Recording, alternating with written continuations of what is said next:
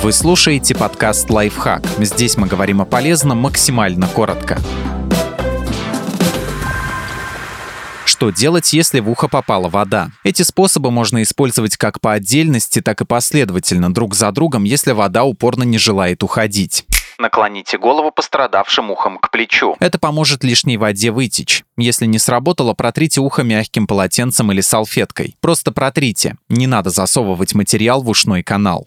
Осторожно подергайте замочку уха. Таким образом, вы выпрямите ушной канал, и влаге будет проще его покинуть. Этот способ более эффективен, если наклонить голову ухом к плечу, или же несколько раз прижмите ухо ладонью. Это создаст вакуум, благодаря которому воду выжмет наружу. Не забывайте наклонять голову к плечу. Используйте теплый компресс. Это может быть грелка с водой 40-50 градусов или смоченная в жидкости той же температуры полотенца. Прижмите компресс к уху на 30 секунд, затем снимите на минуту. Сделайте 4-5 подходов. Лежать при этом надо пострадавшим ухом вниз. Смена температур поможет воде вытечь. Воспользуйтесь феном. Установите его на минимальное теплое значение и начинайте продувать ухо, чтобы испарить влагу. Держите фен на расстоянии не менее 30 см от ушной раковины. Во время просушки не забывайте оттягивать мочку уха вниз. Так будет более эффективно.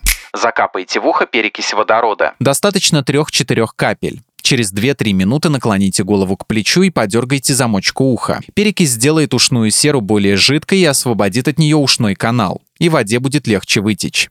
Чего нельзя делать, если в ухо попала вода? Во-первых, чистить ухо ватными палочками или тампонами. Ими вы собираете разбухшую от влаги ушную серу в один комок. Он может перекрыть ушной канал, заблокировав часть воды внутри уха. Не стоит также пытаться прочистить ухо пальцами. Они и вовсе не вбирают воду. А вот серный комок формирует быстро. Кроме того, ноготь может поцарапать кожу в ушном канале и занести инфекцию. Во-вторых, лучше не закапывать что-то в ухо, если не уверены, что барабанная перепонка цела. Это может стать причиной среднего отита и даже потери слуха. И, наконец, точно не нужно терпеть заложенность. Обращайтесь за помощью к отоларингологу, если заложенность не проходит в течение одного-двух дней.